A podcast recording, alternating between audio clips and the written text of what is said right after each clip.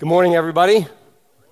I'm glad that you're here on this uh, beautiful day. And as Mike mentioned, we are continuing in our series that we're calling for, on this, for the summer vitals, some, uh, some important topics for us to look at. And we're taking four topics and spending kind of like two weeks on each topic to fill out the, the summertime. And last week we did uh, talk about uh, the marriage relationship specifically as it relates uh, to being a husband. And uh, we had a great response. Uh, to those of you uh, guys who were interested and picked up a copy of the book uh, Play the Man uh, by Mark Batterson, we, you, those of you who signed up and indicated you might be interested in the discussion group, the one night discussion group that will happen on that when you signed up, you should have gotten an email from me this week uh, as long as we have your email uh, address correctly and I typed it in correctly, then you should have received an email from me this week saying that was you know we were glad uh, that you were interested, and uh, we'll get the details to you about that discussion group. Uh, Dan Arbeiter, our executive pastor, will be getting those to you. But uh, there are more books available. We ran out last week. There are more books available in the lobby. Remember, those are free to you, and so you can just pick one up, and and hopefully it'll be a real blessing to you as you grow into, as the subtitle says, the man that God created created you to be. So we, we talked about last week uh, as husbands that our call, the charge, the call that, that, that God has on our lives for those of us who are husbands is that we are to love our wives as Christ loved the church. And so the way of love is that it is sacrificial, it's effectual, means, mean, meaning it has an impact on that wife that we have. It's caring, and it's also unbreakable and the ultimate model for that, of course, our love for our wives is the person of Jesus. As oftentimes it is in Scripture, whatever we do, we're doing things in the way of Jesus because we're called to be followers of His, to walk in the footsteps of Him, and to uh, uh, not only to express His character, but also live out some of those competencies because He's filled us with this Holy Spirit so that we can do that, not in our own strength, not in our own ability, not because of our particular. Uh, great spiritual orientation, but because instead He has given us His Holy Spirit and we can do that. So, guys, I hope you're, you know, again, leaning in uh, to that challenge. If you remember, I, I, I, shared with you last week that this, this, uh, this whole um, idea of, of what it means for us to, to live in these relationships with each other is, is based on uh, a passage of Scripture in, in Ephesians chapter 5, uh, verses 18, and then on through verse 21, and then we're picking it up in chapter 6, verse, uh, verse 4 today. And there in Ephesians 5:18 you can see on the top of your notes it says we're not called to be drunk with wine but instead to be filled with the Holy Spirit. And as we are filled with the Holy Spirit, there are some resulting behaviors that come as a result of being filled with the Holy Spirit. Those are found in verses 19 and 20 when, it, when Paul goes on to say to the Ephesians that they are to speak to one another in psalms, hymns, and spiritual songs, singing and making music with your heart to the Lord, giving thanks always for everything to God the Father in the name of our Lord Jesus Christ. And so the, the three things that come out of those two verses are, and we, we talked about these last week, that we are to be in spiritual community, community with one another, but community that is driven by speaking to one another in psalms, in hymns, in spiritual songs, which leads us into that kind of that second aspect of our of our of these resulting behaviors of a spirit-filled uh, community, is that we have a sense of heartfelt worship, not worship out of duty or obligation or a rote ritual sort of uh, manufactured something, but it's a heartfelt worship. We are singing to Him with, with sincere hearts. We also see in this passage that there is an attitude uh, a, conti- of a continuous gratitude, that we are giving thanks always. And then the fourth thing that, that resulting behavior of being filled with the Holy Spirit that I reminded you of last week was this idea that we, of mutual submission. It was, uh, according to verse 21, that we are to submit to one another out of reverence for Christ that word that we translate into our English Bibles, submit, is the word hupotasso. And I told you that it's really a military term, and the military term simply means to arrange in, a, in troop divisions under the command of a leader. And so oftentimes in Scripture, it's submission, subordination, subjection, that, that kind of an idea. But uh, interestingly enough, the, when, you, when you look at the non military use in the ancient world, the non military use, and I mentioned this to you last week, it refers to this voluntary attitude of, of giving in, of cooperating, of, of assuming responsibility and carrying a burden. And so, this idea of mutual submission and what it really means carries through in all of the relationships that Paul is going to talk about after this passage when he talks about husbands and wives, children and parents, and in fact, even to the institution of slavery at that time that was in existence with slaves or bondservants and their masters. So, we talked about what it meant to be spirit filled husbands last week, spirit filled husbands who embrace this idea of mutual submission, even in, in providing that spiritual leadership to the wife that God has given them. And so today, we're going to talk about spirit filled parents. Not, again, not parenting based on what we think is best, not parenting based upon our own intellect, our own abilities, our own strength, our own insights. Not that those things are necessarily wrong, but living out this idea of what it means to be a spirit filled parent. And so I'm going to just pray for a second, and then we're going to jump off uh, and, and, just take a look at, at what God has to speak to us today. Father, we thank you for uh, your incredible grace. We thank you for your love. We thank you for your word. And God, today, as we, as we look into it, we pray that you would be our teacher. That God, it wouldn't just be what I have to say, but instead it would be what your Holy Spirit would want to teach us today. And we pray, God, that as we, as we uh, look at this uh, call upon parents, that it would be one, again, Lord, that is not about uh, getting beat up about what we're not doing but that we could just have an honest assessment and understanding of what your call to us is and where we might, Lord, need to make some changes in how we live this out in our everyday lives. And so we pray this in Jesus' name. Amen. Now, as you can see in your, uh, on the back of your notes, if you, see, uh, if you notice, and I don't oftentimes do this, uh, but I have three different translations there because it kind of gives you the full picture of what I believe Paul's original intent as he was inspired by God to write to the Christians there in Ephesus uh, many years ago was. You can see in the, in the common, common English Bible, it says, As for parents, don't provoke your children to anger, but raise them with discipline and instruction about the Lord. In the NIV, the 1984 version, it says, Fathers, do not exasperate your children. Instead, bring them up in the training and instruction of the Lord. And uh, Eugene Peterson, in his paraphrase of the message, says, Fathers, don't exasperate your children by coming down hard on them, but take them by the hand and lead them in the way of the Master.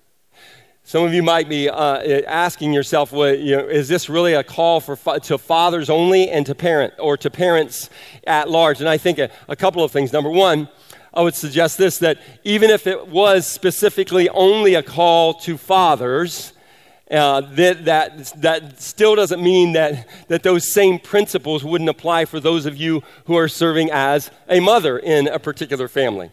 Secondly, it seems that the plural of this word, uh, the word is, uh, the root word of the word that we have here is pater, which is father. It literally means father. But when it's plural, pateres, it may mean parents instead of simply fathers. For your reference, if you want to do some study in Colossians 3, verse 20, and Hebrews 11, verse 23, it seems that in the ancient usage that it was more likely uh, or could mean, uh, uh, depending on the context, parents, it could mean fathers. And so I would suggest to you that it could mean parents. I'm taking it to mean parents. Uh, in Hebrews 11 23, it's the reference uh, to when Moses was hidden for three months by his parents. And the, it's the same word, pateres. And so, of course, Moses didn't have multiple fathers, but he had multiple parents. And so it could mean parents, it could mean fathers, um, but I think the, the same principles exist whether we, it's technically addressing only the dads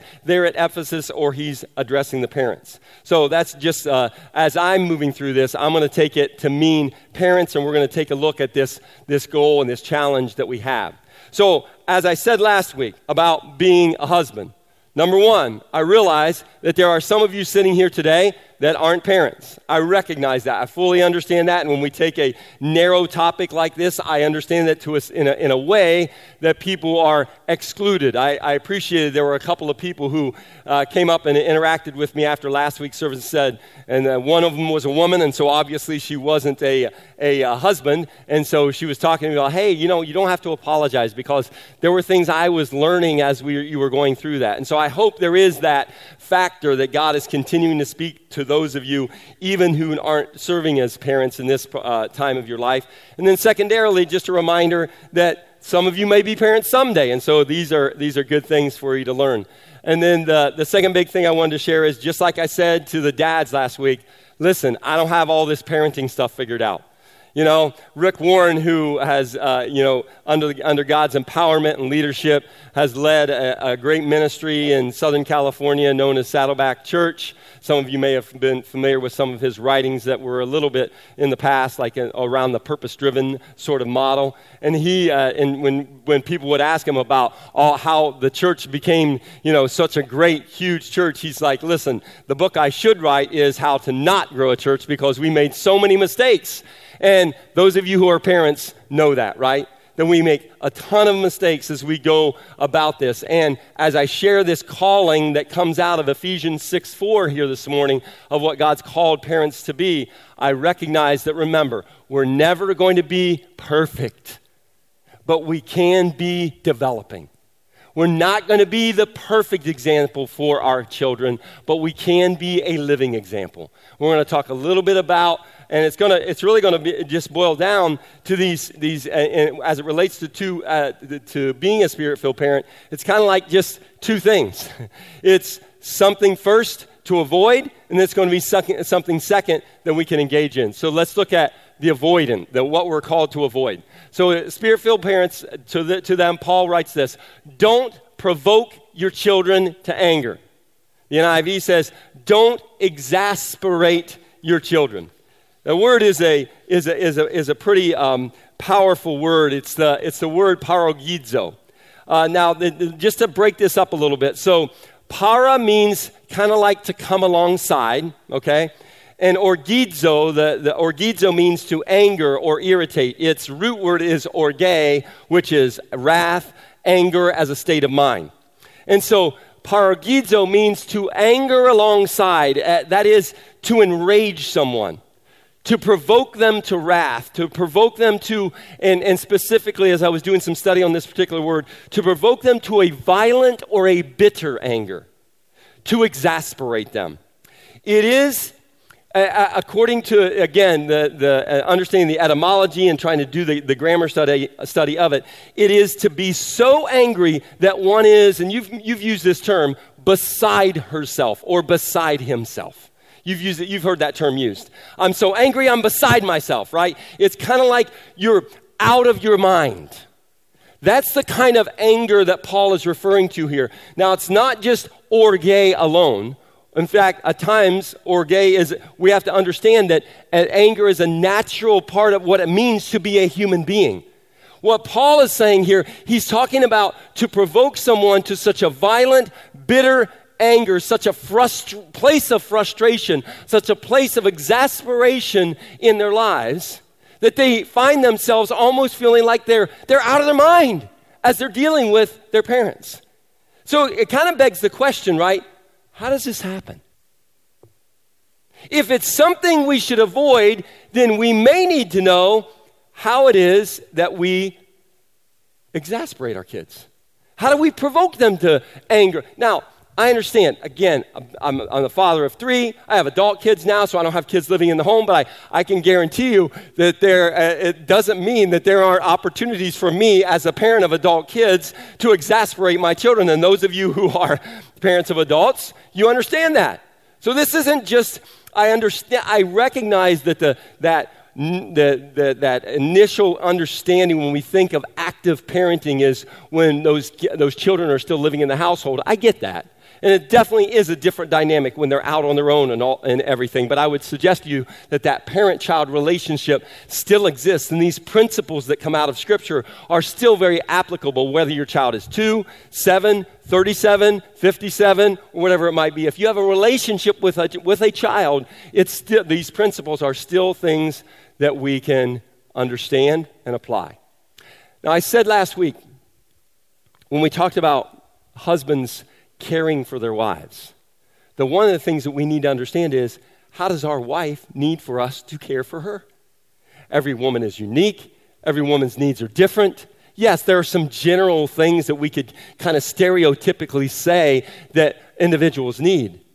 But the way in which you exasperate your kids might be that, the way in which they kind of uh, um, um, experience that would, may be very different than the way in which I would exasperate my kids. So I, I just want you to think along with me. I'm going to have some suggestions here, as and, and maybe you want to jot some of them down if they kind of like you're like, well, I can see where I've done that to my kid, but I uh, but I don't want to suggest that the list that I'm about to share is comprehensive in any way. I would say that this, as it relates to causes of exasperation.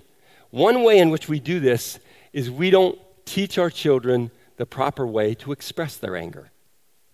Sometimes you get frustrated, bitter, seething anger where you're out of your mind because your parents haven't allowed you to be able to express your anger in a healthy way. So, one of the ways in which it sounds ironic, one of the ways in which we can help our kids to not be exasperated and be beside themselves angry is to learn how to properly express their anger. If we, if we, if we just tell, now don't get mad, now don't get mad, now don't slam that door, now don't throw that toy, now don't pull out of the parking lot and, you know, and floor the car, whatever it might be. If it's only about suppressing it, it's really not leading them to be able to deal with it. Now, we have to help them to deal with anger in a healthy, not a dysfunctional way, but it's important for us to allow our children to express their anger in healthy ways. I think a second way in which we have the tendency to exasperate our kids is our hypocrisy and double standards. We expect something from them that we ourselves are not living out. We, accept, we expect them to communicate in a particular manner, but the way in which we see they see us communicate to our neighbors, to our spouse, to their siblings, at work. If they're seeing something from us that doesn't line up, you know that old phrase, right? We maybe, uh, many of us might have heard it from our parents. Do as I say, not as I do, is not a Jesus, uh, Jesus way of parenting mantra that doesn't elicit obedience, but it elicits that frustration, that exasperation. And so a kid be- could become very angry about the fact that there's this double standard that you're expecting something from me as your kid that you're unwilling to live out. And believe me, I understand the kids are, can be super manipulative. I get that. And I also understand that their radar is up very high, looking for us to make a mistake. And that's why all of this has to have this incredible supernatural empowerment, and grace has to lay over top of it all. Or it's all going to crumble down, right? What about speaking for our kids, thinking for our kids, and feeling for our kids? In other words, not allowing them to grow in that who they are in their identity. One of the things that I do when, uh, in, in, premarital counseling inventories is I talk about uh, what kind of a family the, the individuals, the, the couples grew up in. And, it, and, I, and I ask, and, and part of the inventory they take before they meet with me is that it's something that leads to a, a plotting of a point on something called a family map. The family map is, a, is basically, it's just got kind of two axes, and, and one is on the, the issue of connectedness, and one is on the issue of flexibility. And in other words, it's saying, how flexible was your family? Was it super rigid, rigid, or was it like completely chaos? You never knew what the rules were. They seemed to change all the time. And of course, we're looking for a balance in that, right? Not that it's so rigid that there was never any, any compromise, never any communication. And the other axis is on connectedness. And here's the way I describe connectedness is in your family was it all about the last name or was it all about the first name? In a healthy family, it's about both, right? In a healthy family, people understand, listen, it's not all about you. This is the riddle for me, the riddle family. And so you need to embrace that idea that it's something bigger than just you. But at the same time, as the leader of that family, I need to understand that it's not only all about the last name, that Carrie matters, Elijah matters, and Malachi matter, matters. Those are my three kids. And so, understanding that and helping our kids to, to realize that they have value and worth and identity and importance individually as it relates to the whole, it's not just the sum of parts, right? But they do have worth and value individually. One of the ways we exasperate our kids is simply when we're not present, when we're not there. I understand. Like you, like many of you sitting here, I can work really long hours as well. And sometimes, in the midst of trying to be a parent, now again, I'm in a different place in my life. I'm not coming home to kids who want to be with me. It's a different thing, different thing. But I do have kids who want to be with me. And sometimes, from me, just being honest, the text or the phone calls don't come as often as they should from me to them. Because maybe I'm just drained. Maybe I'm just tired. Maybe I just got done with a long day of work in the gym and everything else, and I'm thinking about other things going on, and I don't take the time. And then all of a sudden I say to myself, man, it's been three weeks since I said anything to Malachi. How in the world does that happen? For those of you who have kids at home, you know the even greater challenge that it is when you're facing feeling worn out, burned out, spent, and you come home and that seven year old who has boundless energy simply wants you. There's always another email to check. I get it. There's always another file to look at. There's always something else that we could be doing, but they need us to be present with them. I walked into a restaurant not too long ago, and, and, and please hear this. I, I'm, not, I'm not judging. I hope you hear my heart in this. I walked in this restaurant, young dad sitting there, and his, the little girl is under two, I'm guessing. And dad and daughter not interacting at all. He's in that pose. You know the pose, right? And she's got a screen in front of her. And I think, man, the destructive nature of everything that keeps us from being present with our families. Right?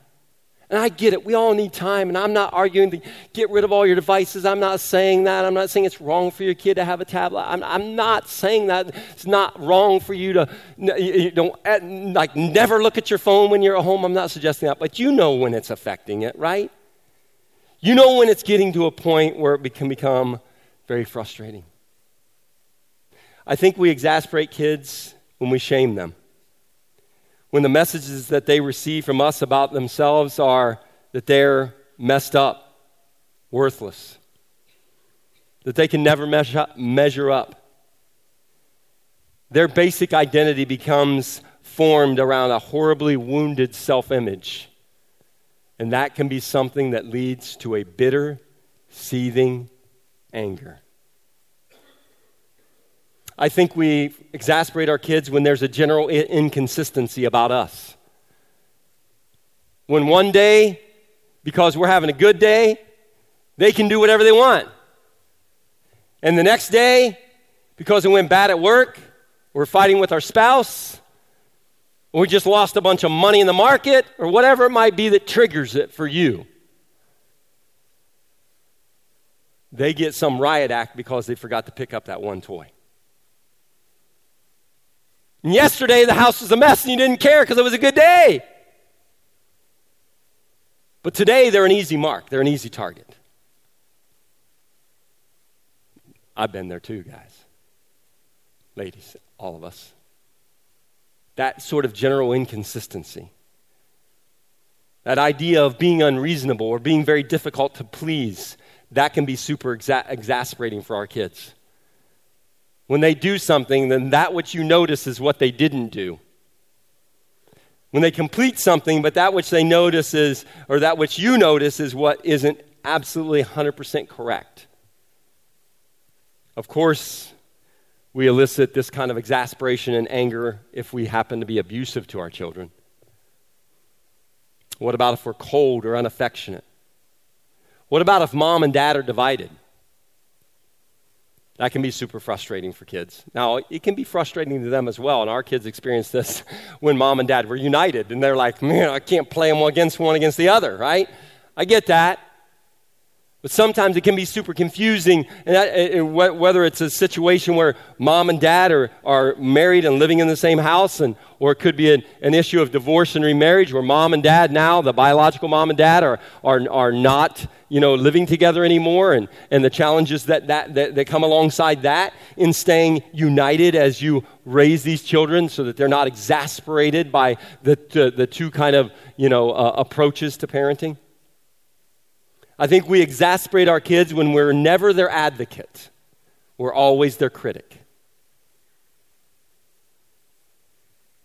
And I think we can exasperate our kid when we don't provide them the proper resources for life, whatever those resources might be. Now, I don't know how many examples those were seven, eight, nine, ten, whatever it was. You might already have one that's much better and applies more directly to your family situation.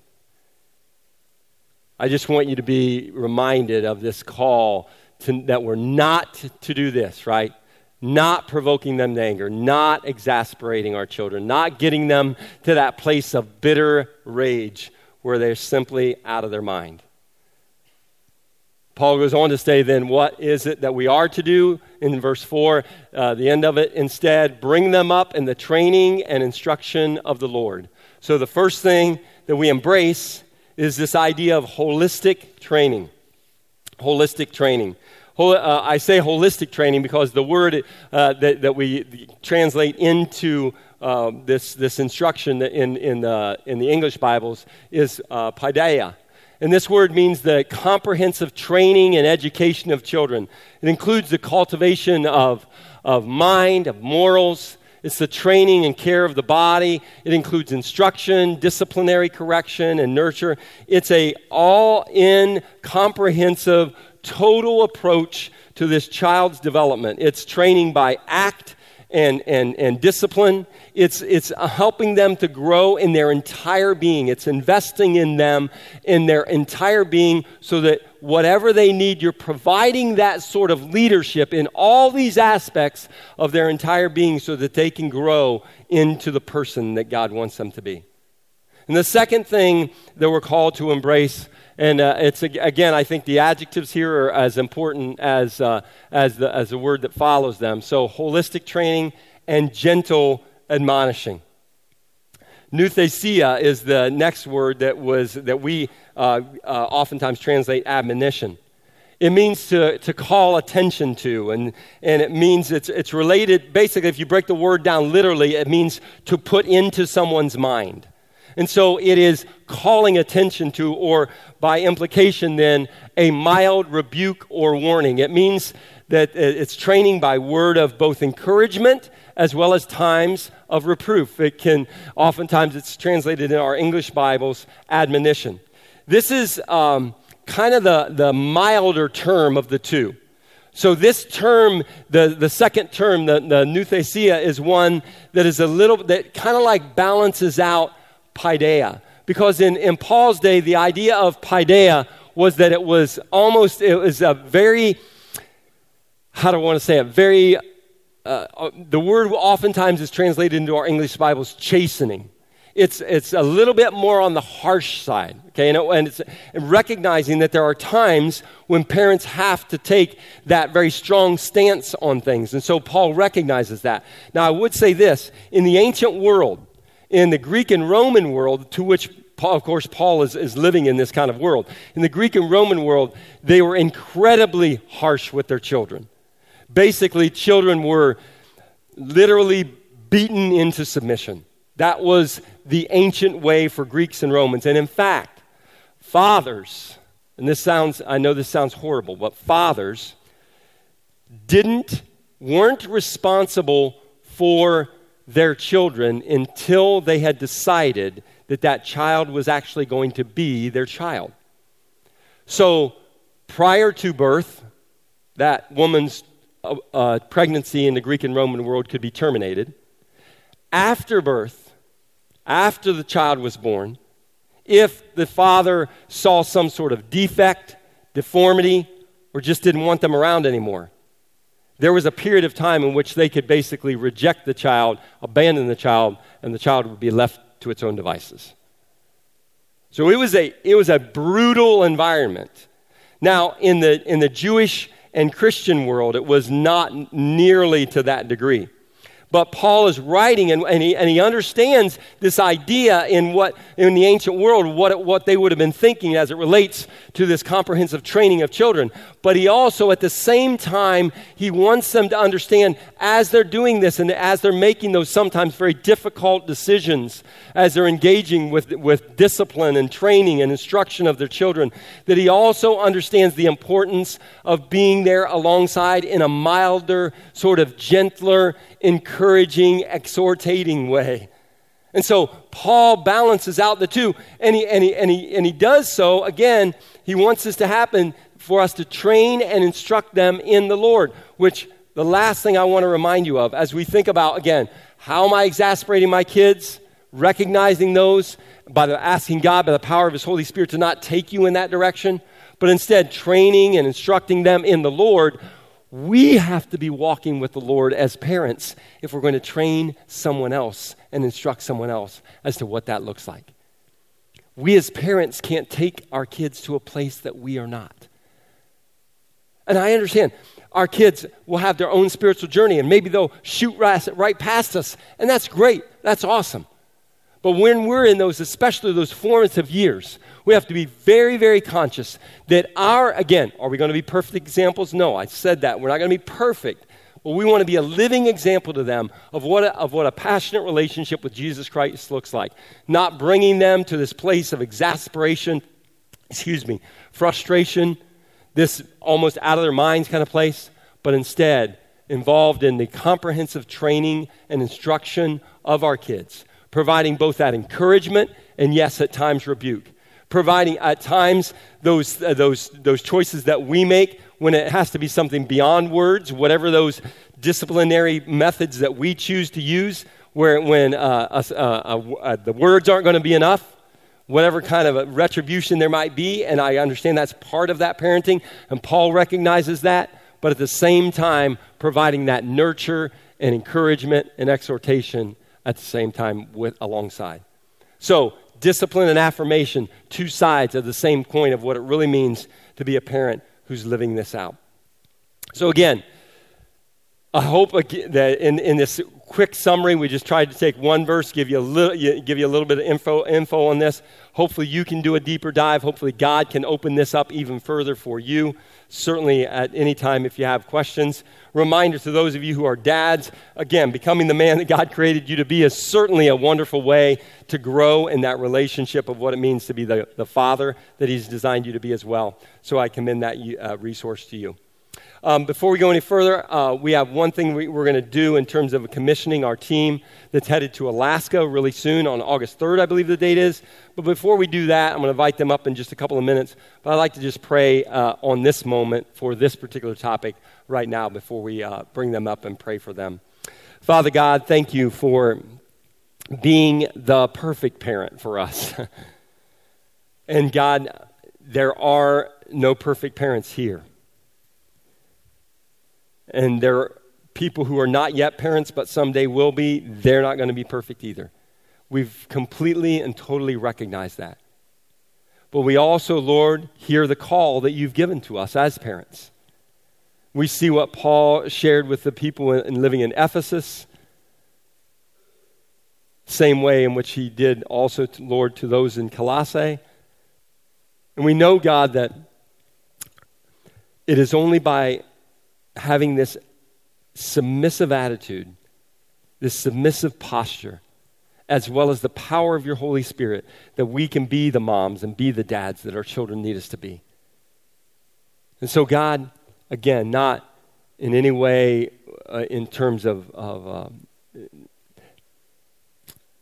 trying to bring guilt on any of us, but instead, Lord, by your, by your grace, would you help us to lean into this calling so that we're not bringing our kids to that place of exasperation, but instead we're training and instructing them in the way of Jesus.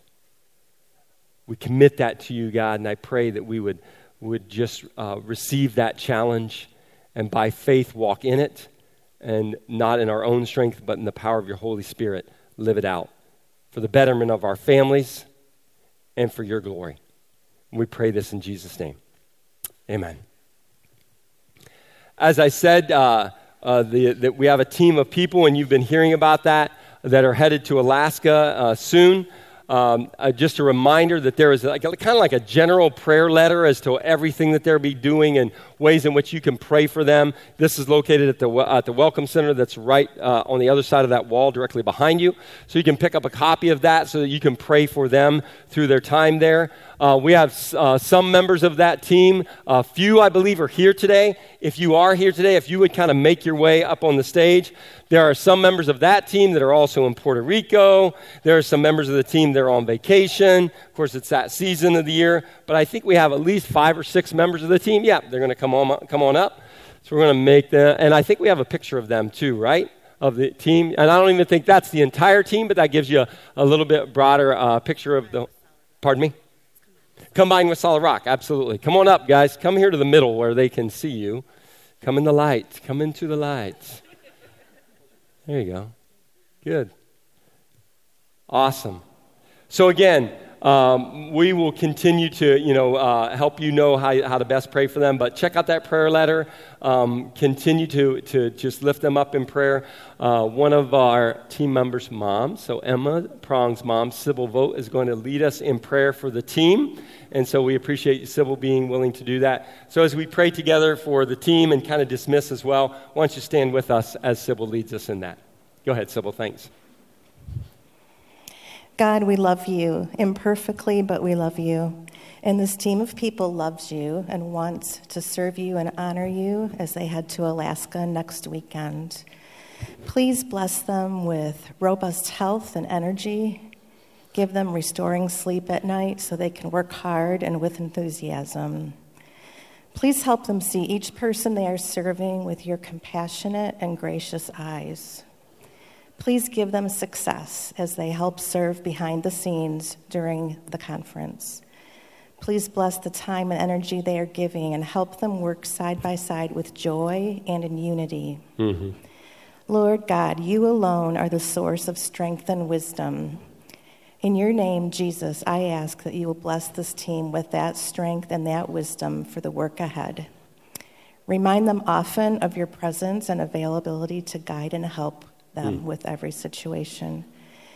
And thank you in advance, Father, for all that you will accomplish in the lives of the Send North missionaries who will be attending this mm-hmm. conference. Mm-hmm. You are always, always, always doing good, eternal things, and it's a privilege that you would mm-hmm. use us to accomplish those things. May this trip to Alaska be an offering of worship to you and a chapter of growth in the life of each person serving. Yes.